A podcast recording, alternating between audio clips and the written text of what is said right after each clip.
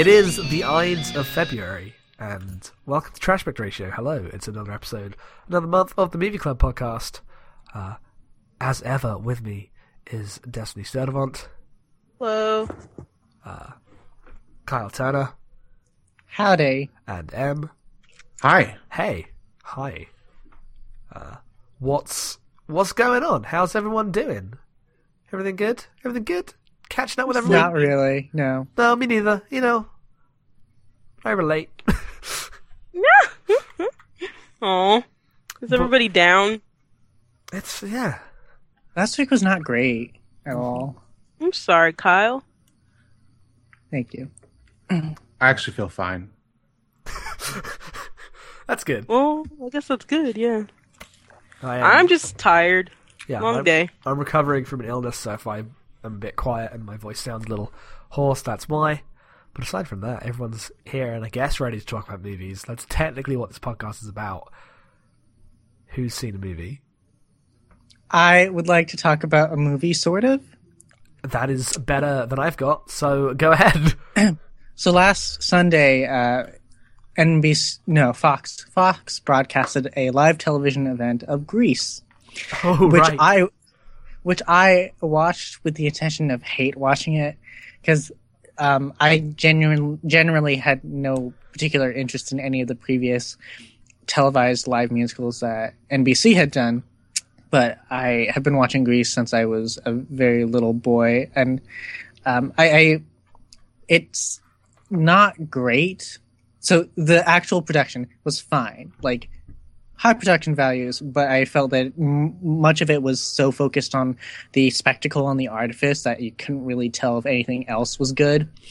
But um, what I thought was interesting, kind of simmering on it afterwards, was this weird preoccupation we have with Grease as a as a material, as as a text, because someone put it uh, put it very well on, on Twitter that it's based that it is a fantasy uh, that is a that it is a 2016 fantasy of a 1978 fantasy of a 1971 fantasy of a fantasy of the 1950s that from uh, that is like ostensibly supposed to be a fantasy of the early 50s. It's, it's a very weird like Russian doll kind of um, artifice and I was I've been on this weird Grease kick ever since uh, watching it. I and I noticed one I wa- started watching Grease when I was maybe four or five, which, given the content of the film, I have only just realized is really weird.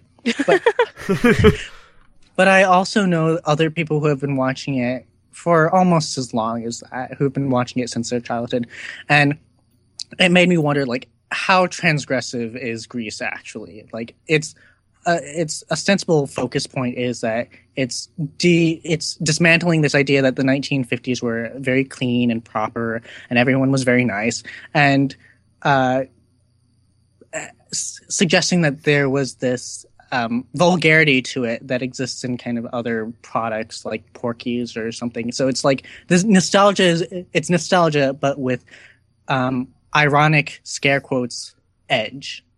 Um, and yet it doesn't feel like it was ever really transgressive ever, except for maybe when it was initially produced in 1971 on, on Broadway, um, because it's so imprecise in what it wants to say about its um, politics. Besides, like this general idea that we're all very malleable um, people at high school age, that we're very influenced, and that our identity is very much contingent on how we project onto other people and how they project onto us.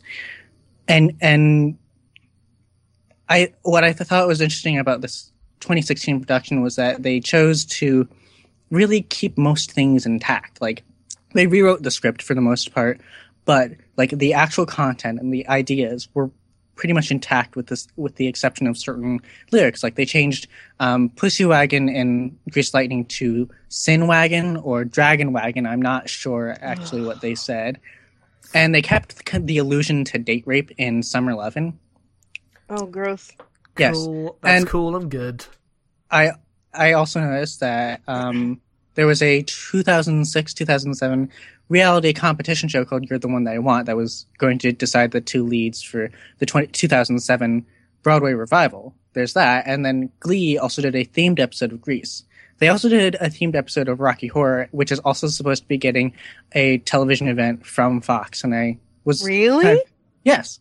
And That's it's funny. been making me wonder like, these are two products which the appeal is supposedly that they're like really edgy and really transgressive and um and, and it's made me thought like are they really anymore and what's no, No. it's not the seventies what, anymore. what does transgression mean so yeah i've been thinking about grease a lot and i think like i think on the, on their own i think there's to give it to be really generous to it there are certain songs which i think do portray an interesting complexity about navigating masculinity and femininity but like together as a whole product it is a mess it's a mess Isn't it's the fun, message of but it's Grease a- that she like changes herself to like be with this guy? I've only seen yes Yeah. like in the early or excuse me the mid 90s they re-released the film in theaters so there was a Mhm. huge mid 90s grease revival culturally and that was the one time i saw the film and i have not seen it since because it just did not really resonate with me uh, i Yes. enjoy some of the music but like it's not something that i'm super duper into so, So when I was Yes. younger, I saw Grease uh, as a child a few times, and I remember seeing it in the uh, like on stage in London. It must have been like 2004. I don't remember. I know that is a thing that happened. Um, so to me, Grease was always the opposite of that. It was always like this is an established, approved, um, the least transgressive thing possible. Like this yeah a approved story about high school and what life is like. And so, uh, to me, I always hated Grease, and it was the most normative thing I could think of. Like, and it makes sense that at one point it would have been. I intended to be that way, but and like what it represents to me is definitely like the thing Destiny said that the narrative is all about Sandy, like learning the best way to like submit to her man is to assume the identity that he wishes of her, which Yeah. the movie commits to. I remember like so earnestly to this terrible idea that you half that I I remember half thinking like, wait, is th- are they saying this is a good thing? Is this like ironic? Because what? H- hang on. yeah, Yeah, it see, doesn't the it's not a very self-aware film no, see, the thing that is missing from um, the production that was on last Sunday was that I don't need it to change its politics so much as I need it to be self-aware about how aggressive its politics are, Well, yeah. which is is like the the big thing. I can sort of get the earnestness from the 70s, which even then I think is very weird because it was in the midst of second, second wave feminism. It was a ye- the movie came out a year after Susan Brownmiller's Against Our Will, which was like the first major book about rape and women. And even even that in a cultural way is very weird to me. Um, that it's being released in that particular context. But here it just feels so out of place and um, without any kind of self awareness besides like the more inclusive casting, which there's this really great piece by a friend of mine, um, Angelica Bastien, on The Atlantic about the case against colorblind acting. And the problem I see with this example of colorblind acting is that although the cast is more, it has more people of color in it, like it doesn't resonate or have any significance to the story, which is like very weird to me. It's like the opposite of Hamilton. Like it's Mhm. purposely cast the way it is to say something about race in the Yeah, country and- today. and here it does not it just it is a very very strange um thing that happened and i actually wrote about it on my blog yeah Well, often that kind of casting feels like casting that way in order to say as little as possible about race like oh we can't cast all white people because that is a like statement of exclusion so like we kind of like oh we'll recast this and recast this but not realizing the intent behind how to actually Mhm. make um intentionality with your casting decisions Token tokenism. it's tokenism yeah mm-hmm but yeah no i'm yeah Good grease talk. Good Grease talk, yeah. Uh, I'm glad that there's something interesting out of it because I was like, oh god, I hate Grease so much. Um, i do have a fondness for grease that is nostalgia driven Yeah, for, for the kid- most part I liked some but the i do like the mu- i do like the music Uh-huh. I liked Grease Lightning as a kid because you know I guess I did not get Grease Lightning as a kid. It's just My mother just let like me sing it. I just I, my my two favorite songs are those Magic Changes and Look at Me, I'm Sandra Dee. Yep, that's a that's a great song. Mhm. But I just like anything with like I like the bad girls. I never liked Look at Me, I'm Sandy Dee because as a child I was like, they're being mean to her. that is six-year-old Jackson's reaction to Grease. That's cute. I was just gonna say, speaking of Fox and Rocky Horror, that was the first t- place I saw that movie because they did like a 40th anniversary edited for content uh, What is version on point? Fox. Huh? What's the point of doing an edited content version of Rocky Horror? Honestly, that was the first, like the first like ten times I saw that movie was on VH1 and Fox. Like it was on TV, and they edit out, like they blur out the nudity, and they take out the scene where Frank-N-Furter uh, seduces Brad, and you see him kind of suggestively kissing down Brad's chest, and like. Uh, I didn't see that movie uncensored until high school, and it's still a favorite of mine. But I don't know if I would. It's transgressive for like people that don't think about these things, I guess. but like, I feel like yeah, it's more like in the '70s, perhaps, but maybe not so much anymore. College killed any interest I had in Rocky Horror. Like they, okay. the, the LGBTQ club that I used to run does the shadow cast thing, and like that doesn't appeal to me. I sit, I sit, sat in in one of the rehearsals, and all those callbacks just was like, nope, my social anxiety will not permit me to enjoy this, so I'm leaving. Aw, Yeah, yeah, I'm- one of my favorite, favorite, favorite things in the whole wide world. I'm definitely too young for Rocky Horror Picture Show in that I- I was For exposed to six. I was exposed to like insufferable fans of it that I knew who were the worst. So I've like I haven't I've never actually seen it, but uh, my exposure to it has all been through this. It's been around for a while, and these people I've like the person I knew who was really into it was like always couched their being into it in the most homophobic like, haha, it's funny. I'm like into this thing that's gay, but it's weird, and it's weird thing, isn't it funny and weird to be weird and funny and gay sometimes, haha. And I was embarrassed for them. that doesn't make sense. Yep. Uh, I'm I'm into it only like intellectually examining its various ideas and things and not being articulate about it but just as a piece of entertainment i'm an a rocky horror agnostic and thus the heretic of my lgbtq club It just it makes me happy. I don't know. It's like a Halloween tradition in my life. Yeah, yeah, I'm mostly with Destiny in that I really enjoy it as like a pe- like performances and music, but the culture around it I could care less about. Yeah, I like I, don't want like I don't think it holds up to like scrutiny, and I don't like like the weird performance culture around its like showings. All that Oh, see, stuff. I love that, but that's because I used to go to those. I've been to them uh, multiple times. I don't like them. I think it's Love totally a generational thing in that sense, in terms of when that was, uh, you know. don't think it's a generational thing because like there are lots of kids my age who Oh, do yeah, that. that's- They're that's- super into it I guess so, but like w- we, me and you, Kyle, have like coming to it later. Uh, that is already a big like known internet thing. In and Sure, but like it i was came a, to it in high school it was Sure. it was a and i it grew up was, listening to hey, the soundtrack maybe it I'm was wrong, a, I it don't was a known thing b- when we were children. Like it's been Yeah. around forever. No, I know. Yeah, like my- it's not of our generation. I know, me, I know like- that. Oh, maybe I'm just talking out my ass then. I don't know. I'm sorry. My mom would be like, "Oh, when I was a kid, we saw this and we threw toast at the screen." Like that's just like you know. Yeah. And now, I mean, like they have the room, and I saw the room where we did. We threw spoons and we spoke along with it, and like it's fun. But like if you're not into it, you're not into it. Like whatever, it's not for everybody. Well, tell me about movie culture thing I hate.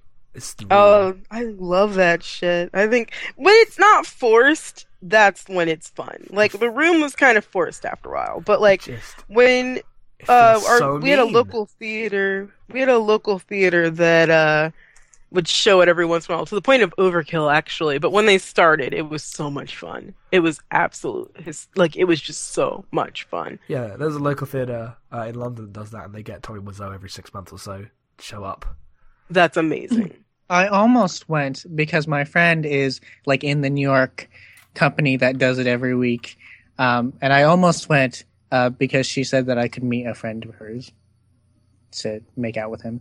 nah, for the room. No, no, Rocky, Horror. Rocky I have never okay. seen the. I have never Oh. seen the room, but like oh, the room is ridiculous. I the meme culture it- surrounding that has killed any interest in me seeing it.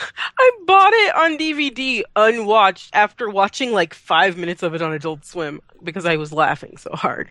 But this was years and years ago. The culture around stuff does kind of make it a little less enjoyable, but if you can get in uh, right at the beginning, I have to say it's a fun time. No, I can't. I can't. The room is a bridge I just can't cross. Makes me uncomfortable. Uh, which is mostly the culture around it.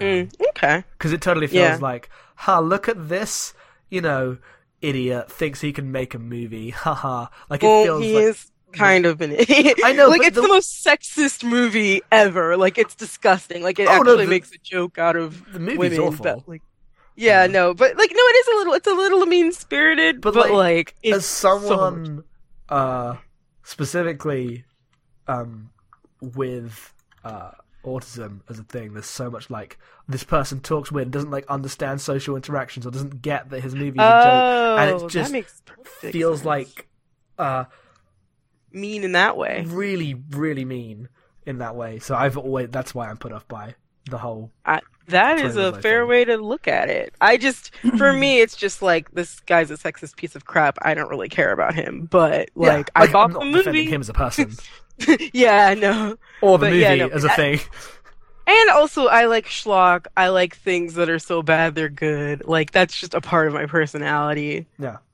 There are certain situations where you actually, you know, you do feel sorry for the people, and you don't want that to be like a thing that happens. But guys making a ton of money off of it, don't feel too bad for them. yeah tommy was doing right um so anyone else seen me that was some good talk that was discussion about fun. things on a podcast uh As we want to do. as we want to do has anyone else seen a movie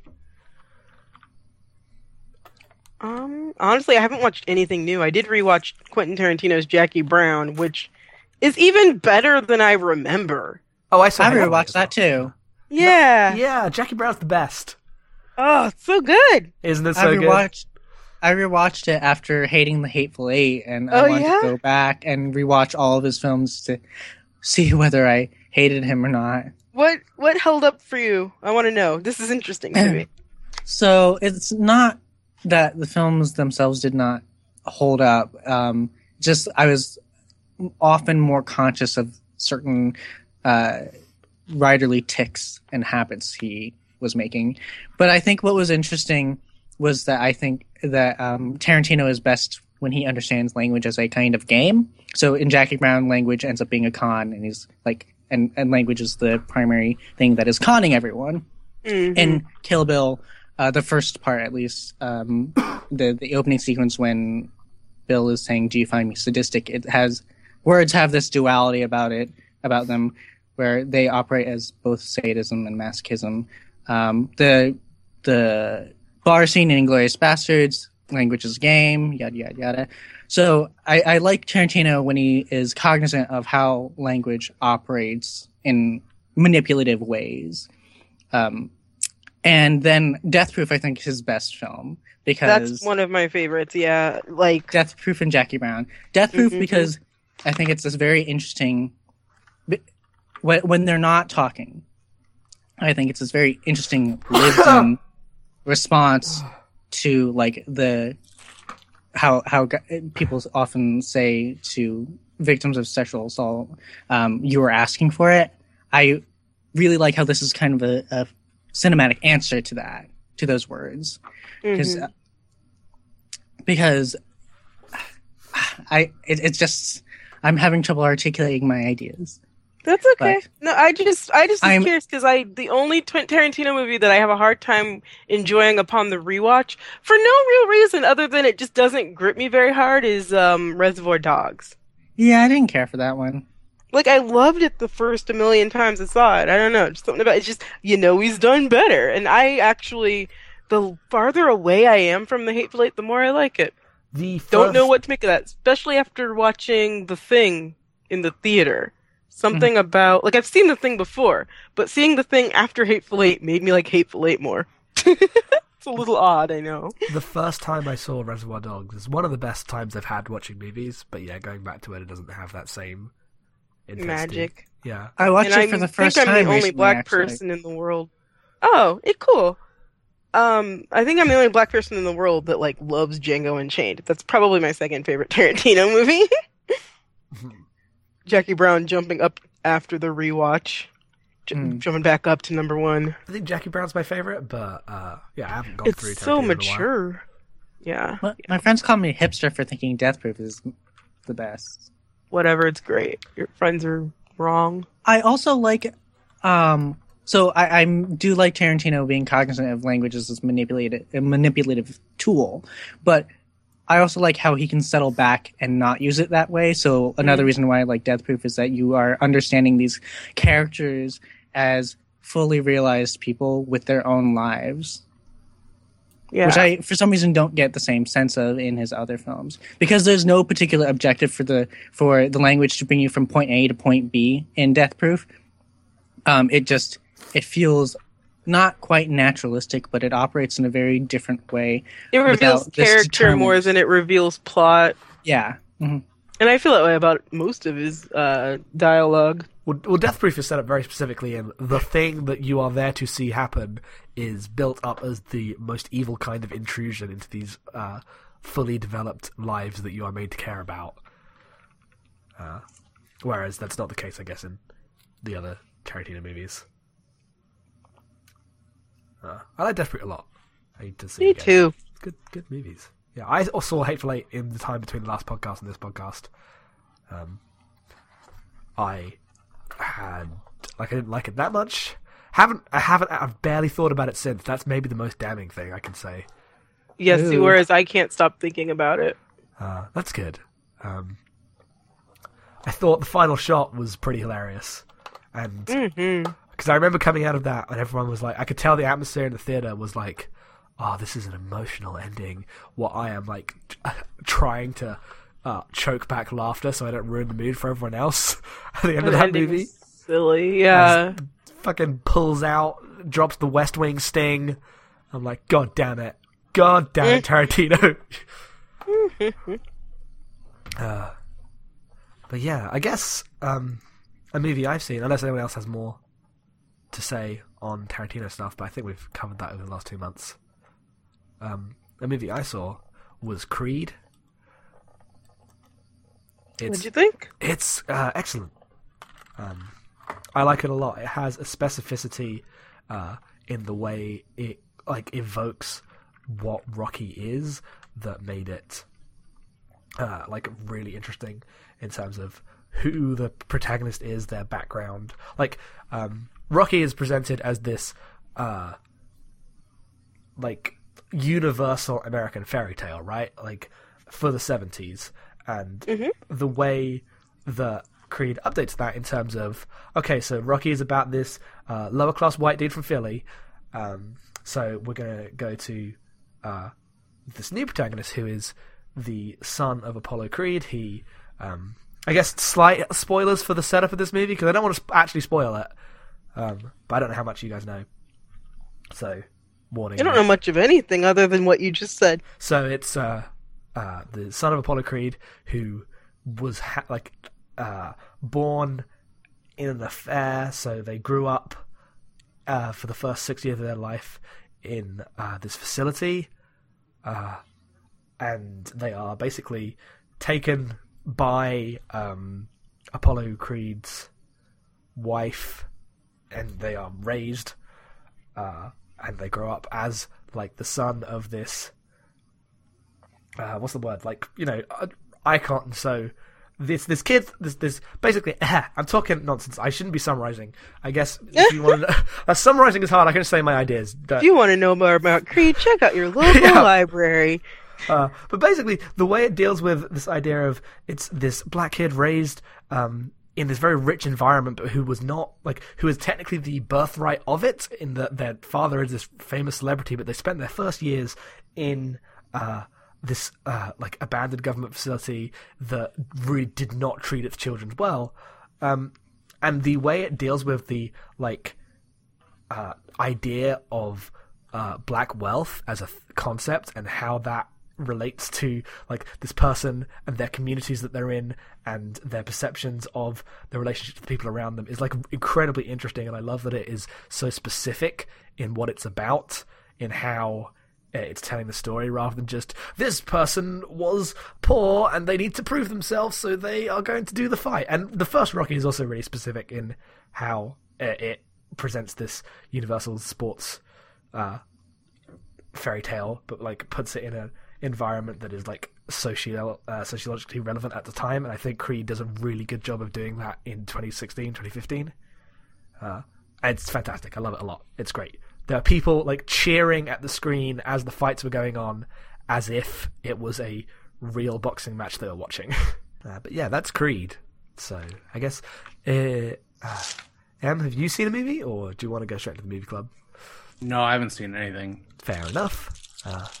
I guess we've had some pretty good talk, so we can begin the movie club segment. This doesn't have to be a long podcast. We can just see how long we go.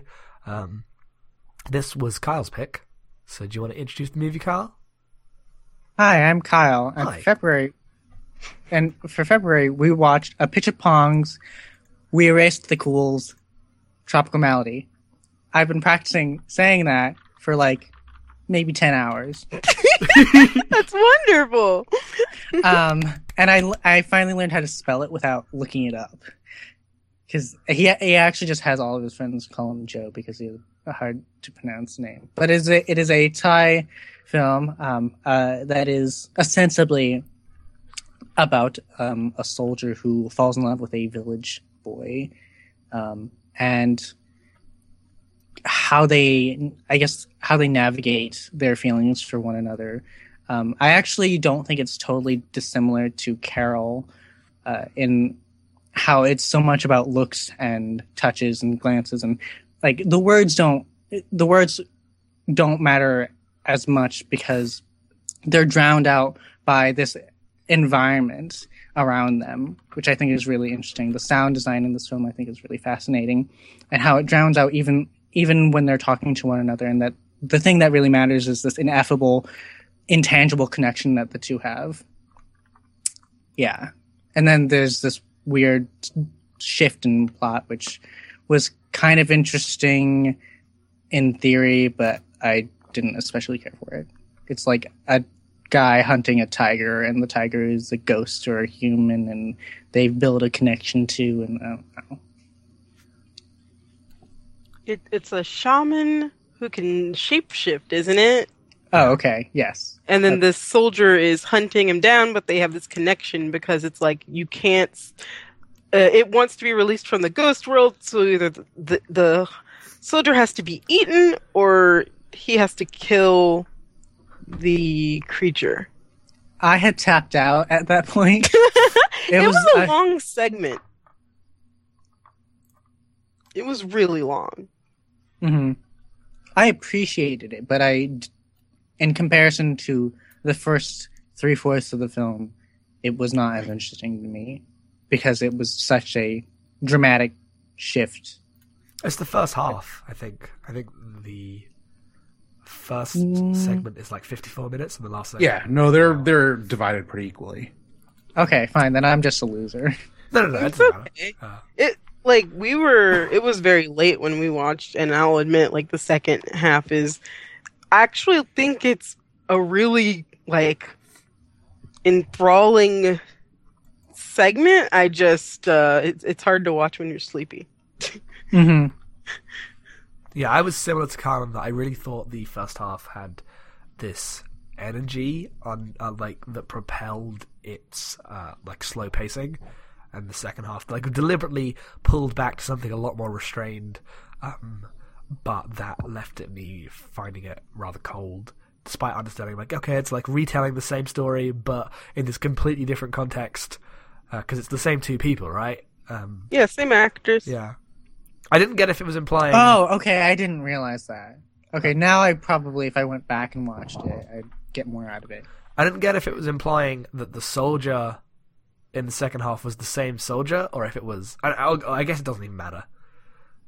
Um, Yeah, I don't think it's implied that they're the same soldier. Destiny noticed because the uh, movie loop back to the beginning when we were done watching it. Uh, that the basically like at the very first scene is the soldier telling the woman who's making dinner the story about the tiger. When And she's she- like, "Oh, it's that's such a sad story." Yeah, she's crying, and she, you know, like, and they, yeah, they keep implying that like it's some story that's being told a lot through the first half. Like even when uh, the soldier is sleeping near the end of the first half, somebody even says like, "There's a monster out there killing the cows. I found a paw print next to one of our cows. Uh, there's I- something out there." I couldn't tell if that final uh, shot with him on the bed was like the beginning of the second half or the end of the first half. I thought it was a bit of both. Yeah, because it was it totally functions as both. And then they mentioned that the second half is based on stories from the woman that they meet Mm-hmm. when they go to that like kind of underground temple thing Yeah. hmm with the creepy bats. I don't know. There weren't any bats in that scene, but just the fact that they kept talking about it, I'm like, well, why would you go there? Why would you go there? Because I don't want bats in my hair. I don't want bats anywhere. No bats. Are That's- bats prone to flying towards hair? Not mine. They're scary. They're gonna they're gonna find your hair. You just know they're gonna do it. It's awful. Ugh. Would you want a bat in your hair? No. If Then they don't were even. cute. it's a cute little guy, cute little bat guy. I don't think Some I, bats can be cute. I don't think I want anything in my hair. Cute or uncute. My hair should stay unblemished. You don't want anything crawling in your hair. Ah! No, no bodily fluids in your hair. No, nothing. It's hard no to wash bodily out. Just fluids. conditioner. No, just conditioner and shampoo, I guess. The two of those things can go in my hair. But aside from that, Mm-hmm. and water, I guess, also has to be present in that scenario. But those are the three Mm. things. I'm with you, friend. I don't like getting a lot in there. It's it's it's it's a my hair's very kinky. I don't want to have to getting stuff in it's an ordeal. Getting it what is almost an ordeal. Mhm. Anyway, I really liked this movie. Yeah. Uh, I tried not to overthink the second half too much. I enjoyed it just as this beautiful, uh, almost like a fairy tale about just like, you know, the the uh, the the classic man versus nature situation.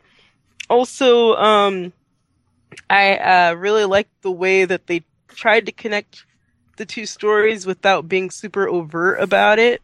Uh-huh. Also, the first half was super cute and sweet, yeah, the and I half was uh, was spoiled by awful American uh, gay tragedy, so I kept expecting something horrible to happen, and it never did. It never did, and it was great. I was also expecting that. I mean, he does just walk off at the end. yeah, so yeah, but still, like they if- obviously are into each other, and they'll probably see each other again. Oh, I didn't I was that almost- implication. I was almost disgusted with how well it was going, and I was hoping it was going to go badly. I feel like I've been conditioned to believe that we don't deserve good things. See, that's why it's so nice to just watch something happy. I, I actually prefer my romances to end poorly. I like it when bad things happen in, in romances, which is why I like American politics. I I just I, I I only like it in certain contexts, but I I thought Mhm. this was a really sweet, and I also kind of liked how slow it was, and how you Mhm. kind of took in all the places and people, and I enjoyed the um like the talk of the chit chat involving like I know they they referenced that Uncle Boonmee movie. Is that is that how you pronounce it? I think so. and um they there's just a lot of like talk about just the spirit world coexisting with like the real world and i don't know that that was super cool to me i was really into that connection. Maybe it's the hippie in me. I don't know. But i i ate it up. I thought it was a really gorgeous film. Yeah, I thought it looked fantastic. Uh, the way in which it portrayed the city through like the lights and the like long shots uh, and the sound design, like the its sense of space was like if you compare uh, this movie to our last movie, which was also deliberately slow, restrained, going for like art movie vibe, uh, this is like, oh, you can do that, and it doesn't just bore your brain out. Okay, that other movie Yeah, was that bad. last movie? Uh, Exactly. Trouble Every Day. Exactly. Good question, Kyle. That's yeah, what no, say. I I uh definitely enjoyed this more than that. It was definitely like also it had singing in it. Love when a movie just has singing in it, just for the heck of it. Yep, me Nice too. romantic scene Imagine of a lady just song. belting. Mhm. I I loved the way that it placed its camera uh, alternatingly very close to its subjects and very far away, hmm as pl- putting them in a particular context and in time and space. I liked that. Uh, Em, what did you think? We haven't heard from you. Uh, so I think I'm unique here in that I think I prefer the second half over the first. Um, I think the first is fine as like a lighthearted romance thing, but I think that the second half is more honest about the dynamic between those characters. hmm Um, if you take with them as like sides of the same coin, the like playing fascination that they have with each other, uh, like putting the tropes of like you know they're like meet cute and like hanging out and whatever, like it's all there, but it all feels kind of like well trod at this point. Um, and I bet it probably still would have felt well trod in 2004. Um, I enjoyed like the vignettes of oh they hang out with these ladies and these ladies talk about growing pot and going into the uh, like those shrines and crawling through caves and that's, all really great. But like um, the emotional center of that movie is about these two characters and their like endless dance around each other, neither quite willing to like go for it but always playing at it. And when you reduce that down to like the abstraction of these elements of literally man versus beast in the forest, I feel like it comes to like a sort of rawness that the first half doesn't really have. Um, and I just I like the idea of a romance being presented in Soldier and Tiger Man trying to murder each other in the woods. Uh, there's something very uh, Herzogian about it. Oh that I- yeah. I, like. I like I like the way that you put that, and it makes me want to go back and give it a second chance because I watched it very very late. So yeah. I like. I mean, it is like meandering and like it's a thing that demands that you kind of sit with it as like a mood piece more than like a piece of narrative cinema that you just sit down and like have delivered to you. But I don't know. I uh, I enjoyed it a lot. Uh, I it was weird because like I kind of went into this movie because I watched Uncle Boonmee and didn't really like like it or get it back when it was relevant. Um, new, I guess, is the word, not relevant. But uh, so I was like, I, I hope that I like this one, and I just kind of clicked really good with this one. So I was uh, pleased, pleasantly surprised. Yeah, uh, I found good. that stuff like I appreciated that stuff. I was like, oh, I see what you're doing, um, but the um, meandering tone uh, was like too much of a bridge for me to cross in. I guess in the mood I was watching it, which was it wasn't bad mood, but I was like, how long are you gonna take to cross this field? Okay. Um, yeah. I felt it ran a little long. Oh, go on. Sorry, you were still going. No, that's really what I'd say. Yeah. It ran a little long, but like thematically, I thought it was really great. Yeah, I think like the final scene and the final moment is good of just them not knowing, like both of them kind of wanting the other one to, uh, you know, make the leap into their side, and the other one not quite able to do that. Uh, both halves ended on that point of uncertainty and just uh, this will. There could have been a third movie that was the same thing in a different form that w- also never ended. Um, It was uh, unexpected. I didn't know what to expect going in because I didn't know anything about this film. Uh, but I'm glad we watched it, especially since I don't really, I don't think I've seen any other Thai movies. I don't know if I have. I think I've seen like maybe one or two others, but I know that this has been on my list for a very long time. And actually, this came in a little box that was sent to me from this PR person I've been flirting with for a year. So, Well, got a reply. oh, I, I sent I sent him um like this John Waters poster. cool. Out, outside of this and uh, Uncle Boonmee, the only time movies I've seen are action films. So Do you think uh did it uh was there anything like culturally in common aside from the obvious? Was there anything like you could no, no, absolutely. know? In the was Protector, uh, Tony Jaa like throws an elephant through a window. It's pretty good. Maybe you should go see the Protector. That's Let's watch it next It's a good selling point for the Protector. Yeah, do we have anything else to add about Tropical Malady, or are we going to have this be a short one? Just have it be a short one. Yeah, nice. I we had Yeah, I a good don't have much to say, unfortunately. It was a good movie. Like, uh, it's, it's hard to talk about them when I like them. hmm well, it's hard to talk about them when we all have like this was good and it did the thing and it was. I feel like one thing I would compliment this movie on is that despite being, you know, very restrained and movie that you have to sit with and ingest, it's actually super self-evident about all of its themes. Like I don't think there's much.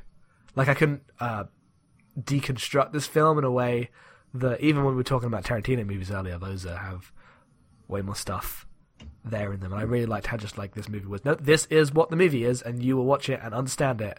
Um, like I don't know, I don't know what I'm, I don't know what I'm saying. I'm saying it was I I think it it presents its themes as um ingestible lyricism. yeah, uh, yeah. I mean, like it's really direct, is I guess what I'm getting at. Like it doesn't use it doesn't use its um, restrained style to obfuscate what it's saying. It doesn't like expect you to do the work of decoding it. It's actually a really direct and uh, honest film about what it's about, and I appreciate Yeah, that. a lot. I, I like not having to solve it. Like a lot of art movies, sometimes you feel like you have to solve them, Yeah. and that's no. I don't think that's a way to enjoy a film. Mhm.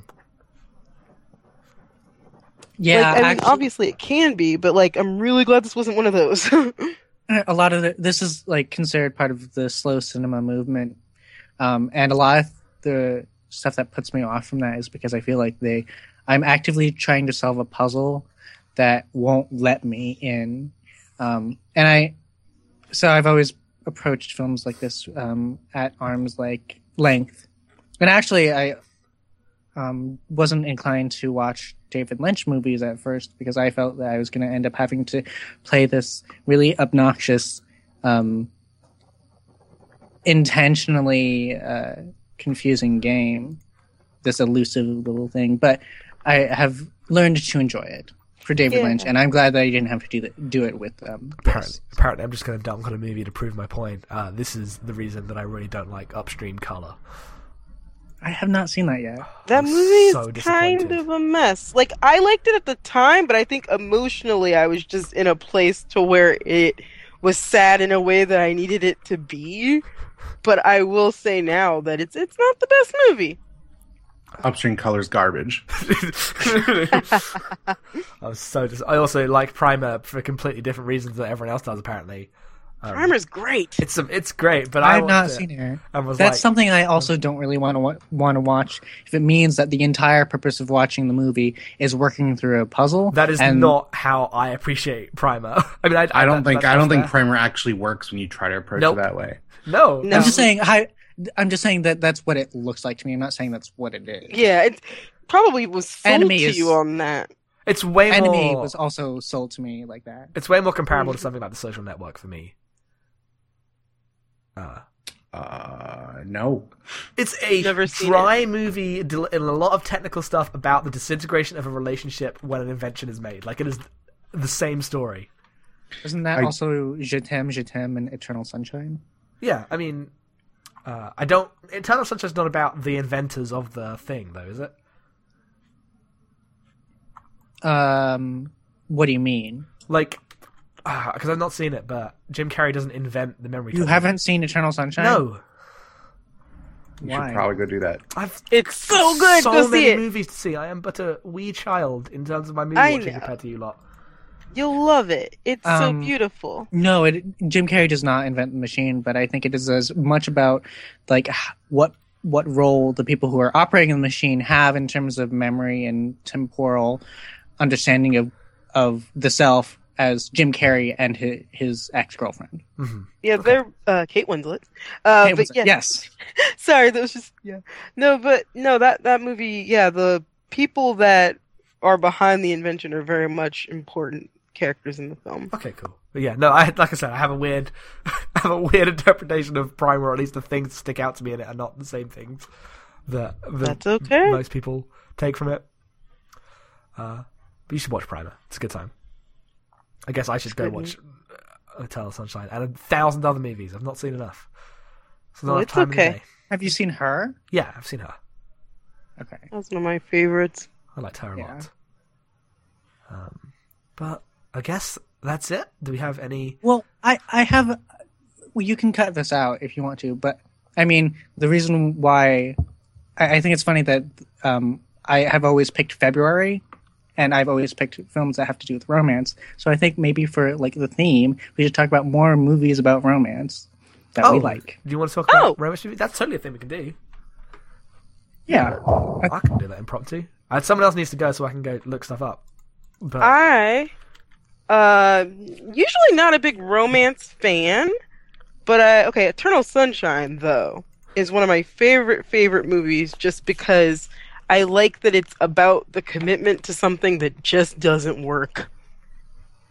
I think that is human uh, imperfection just magnified. That is one of my favorite movies about that topic. hmm Like me and heterosexuality. Ba-da-ba-ba-da-ba. I'll be here all week. Um, I I tend to be like really into very cynical films, or at least films that um s- s- tend to prop themselves up as as very cynical and then kind of drop the ball in the third act.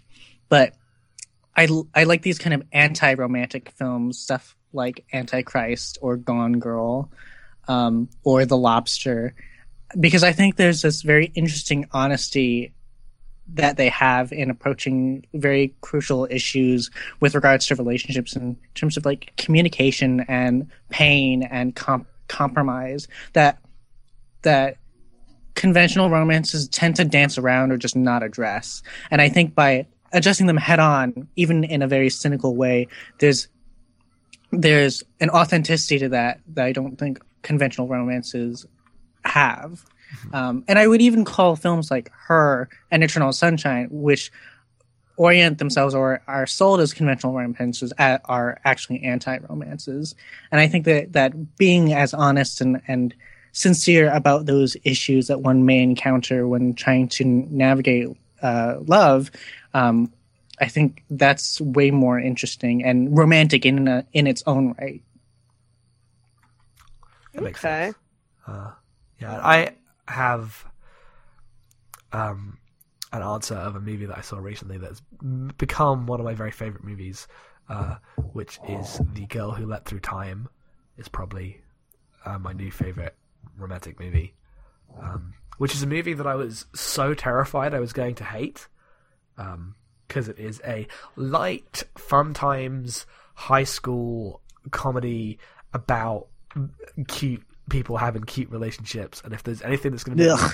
yeah, I know, right? That's so. Um, I was like really scared that I was going to dislike it because I uh, I hate disliking those movies um, because I don't like uh, my own like sadness and trauma getting in the way of en- embracing something really optimistic. But when I watched The Girl Who Leapt Through Time, I was like, oh, this is hitting me in every single way. It is the most um, just uh, hopeful, tragic, like uh, light and still full of all this uh, existential pathos about the impossibility of anything ever going right, um, but the importance of still trying in the face of that.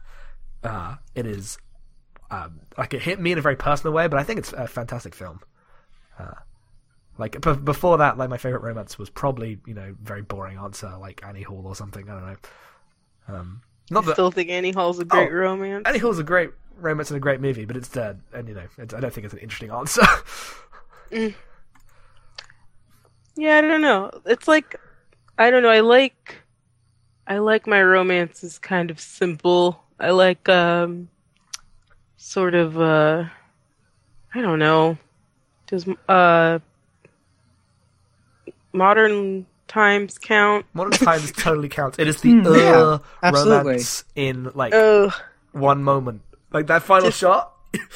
Ugh, I can't even think about it without crying. It's so pretty to me. So I think as a cast, like I can just say, like everyone here who's seen it likes Weekend, right? Oh yeah. everyone The loves Andrew Ha- yes, yeah, and everybody likes the Before trilogy, Yes. right? Oh yeah. The, that's what I wanted to talk about next. But uh, the two that I actually want to bring up are kind of like doomed, like epic romances, and those are In the Mood for Love and The Fountain, which kind of occupy the same place in my mind of like romances that are so big that they end up breaking down a sense of reality in their like expansiveness. And I like them. Uh, like I like both those a lot, kind of for the same reason, even though they could not be more different as films. Um, I totally agree, and I'm I'm attracted to those films, especially in the mood for love, uh, for similar reasons, and Weekend especially actually. Uh, although, um, a lot of people talk about that one in the Before trilogy, but Weekend, um, and in the mood for love have this this yearning to them that I am totally struck by and find incredibly intoxicating. And then it ends horribly, which is So something I I'm don't. also into. I don't think Weekend ends horribly. Okay, I'm I'm exaggerating. I'm being I'm hyperbolic, but Okay. it doesn't like like they come to an understanding, but like it's not what you would necessarily want to happen. But I think it's it's the right thing to happen for the context of that film. But I don't think it's like with like I think it's a hopeful ending. Like sure it doesn't end resolved, but it ends with like the air of potentiality. Like In the Mood for Love ends with like a finality and like a irrevocable loss that I don't think Weekend has. I don't know. I don't know. um, It's Yeah. 45 years, I think I- I've watched it. I, I think the open. I, I guess maybe you're right, um, but I think those open endings is what I find in, interesting about Andrew Haigh's work. Um, Forty Five Years has a sim has a similar open ending that that at least kind of gives the impression of a kind of finality, and I guess that's that kind of ambiguity is what I like about his films. And his first film, um, Greek Pete, which is not a romance really, but it has this uncertainty about whether you can understand the ending as something totally f- final and definite or as something open uh, to possibility that I think is interesting. uh, I have a really weird answer. It's not. It's not actually among my favorites, but it is something that was important to me. Uh, in it's a very strange answer in this, in that I remember when I was a teenager being like surprisingly affected by the little romance like subplot in Starship Troopers of all things. Because that movie begins with like this very obviously telegraphed like these people are going to get together style, you know, action movie thing. But then halfway through, everything's fucked up. They're on in the middle of a war, and then they just get with whoever they happen to be around, who they like. And seeing this um, movie that at the time I was watching is this is a fun, goofy thing, not realizing, you know, the context of uh, Paul Verhoeven as a director, and like, you know, I was a bit younger then. Uh, a- and this moment of oh, it's totally okay to just be in situations that are not the perfect movie situations, uh, and have uh, like embrace that as something positive uh, was cool to see in the middle of uh, otherwise, you know, goofy, exaggerated blockbuster. I remember that being a cool like touch. That is the most Jackson answer of a thing I could ever imagine. What do you want from me? I'm, I'm not saying it's around. bad. I'm just saying it's very you. What, what does that mean? I feel like These that's are a the kind really of answers insult. we want. We want personal answers that are unique. Uh, if you're looking for a personal answer, Yeah. um, her has always been very resonant with me because I saw that film a little early when it was when it had its limited release in only New York and LA. My friend and I went to see uh, see it in New York, and at that point, I was in a long distance relationship with someone, and that seeing that was like not fun at all. It was like the least fun thing you could possibly imagine, and at towards the end, like about 10 minutes before it was ending, um, I started weeping in the theater or sobbing. Sobbing is more accurate a term. So I had to like cover my mouth to stifle my sobbing and dig my right foot into the concrete floor to keep my myself from like being too loud. And my friend told me after we left the theater that she had looked at me and she was going to ask if I was okay, but it was too awkward because of how strongly and the cascade of tears was falling down my face. And then I saw the film again after we ended up breaking up. Um, and partially out of masochism, but also because I was interested in how I would respond to the film after everything had happened. And it was actually a very cathartic experience for me because it felt it felt natural, I guess, that um, it, it allowed me to get some closure for some reason. Mhm. Yeah. That's good. Any others? Want, anyone wants to bring up, or should we Mine wrap this up? is well, if we're getting personal, I have a weird one because it's not. I don't want to spoil the movie, but it's called My Summer of Love. It was a Oh, early aughts sort of um British lesbian thing, and it's just about these teenagers being the most teenagery teens ever, and it just encapsulates everything I felt about romance and just how people treat each other and the nature of truth. Like, just ugh, like that one got me through some breakups. um, along those lines, it's uh, a documentary about a uh, like it's it's stories we tell, which was that 2012 documentary about um, person going back and like realizing, oh, there are these things in my parents' relationship, and like retelling that story. Um, Sarah Polley. Sarah Polley. That's the name. I'd lost it. And thank you. Thank you very much. Uh, that's great. It has one of my favorite endings of a movie ever. Um, I need to see that. I, I have a hard time either. I can't it. even spoil it. It's uh, like it's yeah. what a good yeah. So I won't say anymore because I don't want to spoil that. Um, and also my final one would I don't even know if this counts, but shout out to the tragedy that is broadcast news. Mm. That's an interesting film because when I was younger and in high school, I really identified with Albert Brooks's character, feeling like all put upon and like very friend zoned and whatever. I was a horrible teenager, really. We Um, all were. And then I've watched it a couple of times since high school, and I, I'm have come to realize how flawed his character is. I don't think he's a bad person, but I think he's deeply lacks self awareness. And I like so much that um, Holly Hunter chooses her job.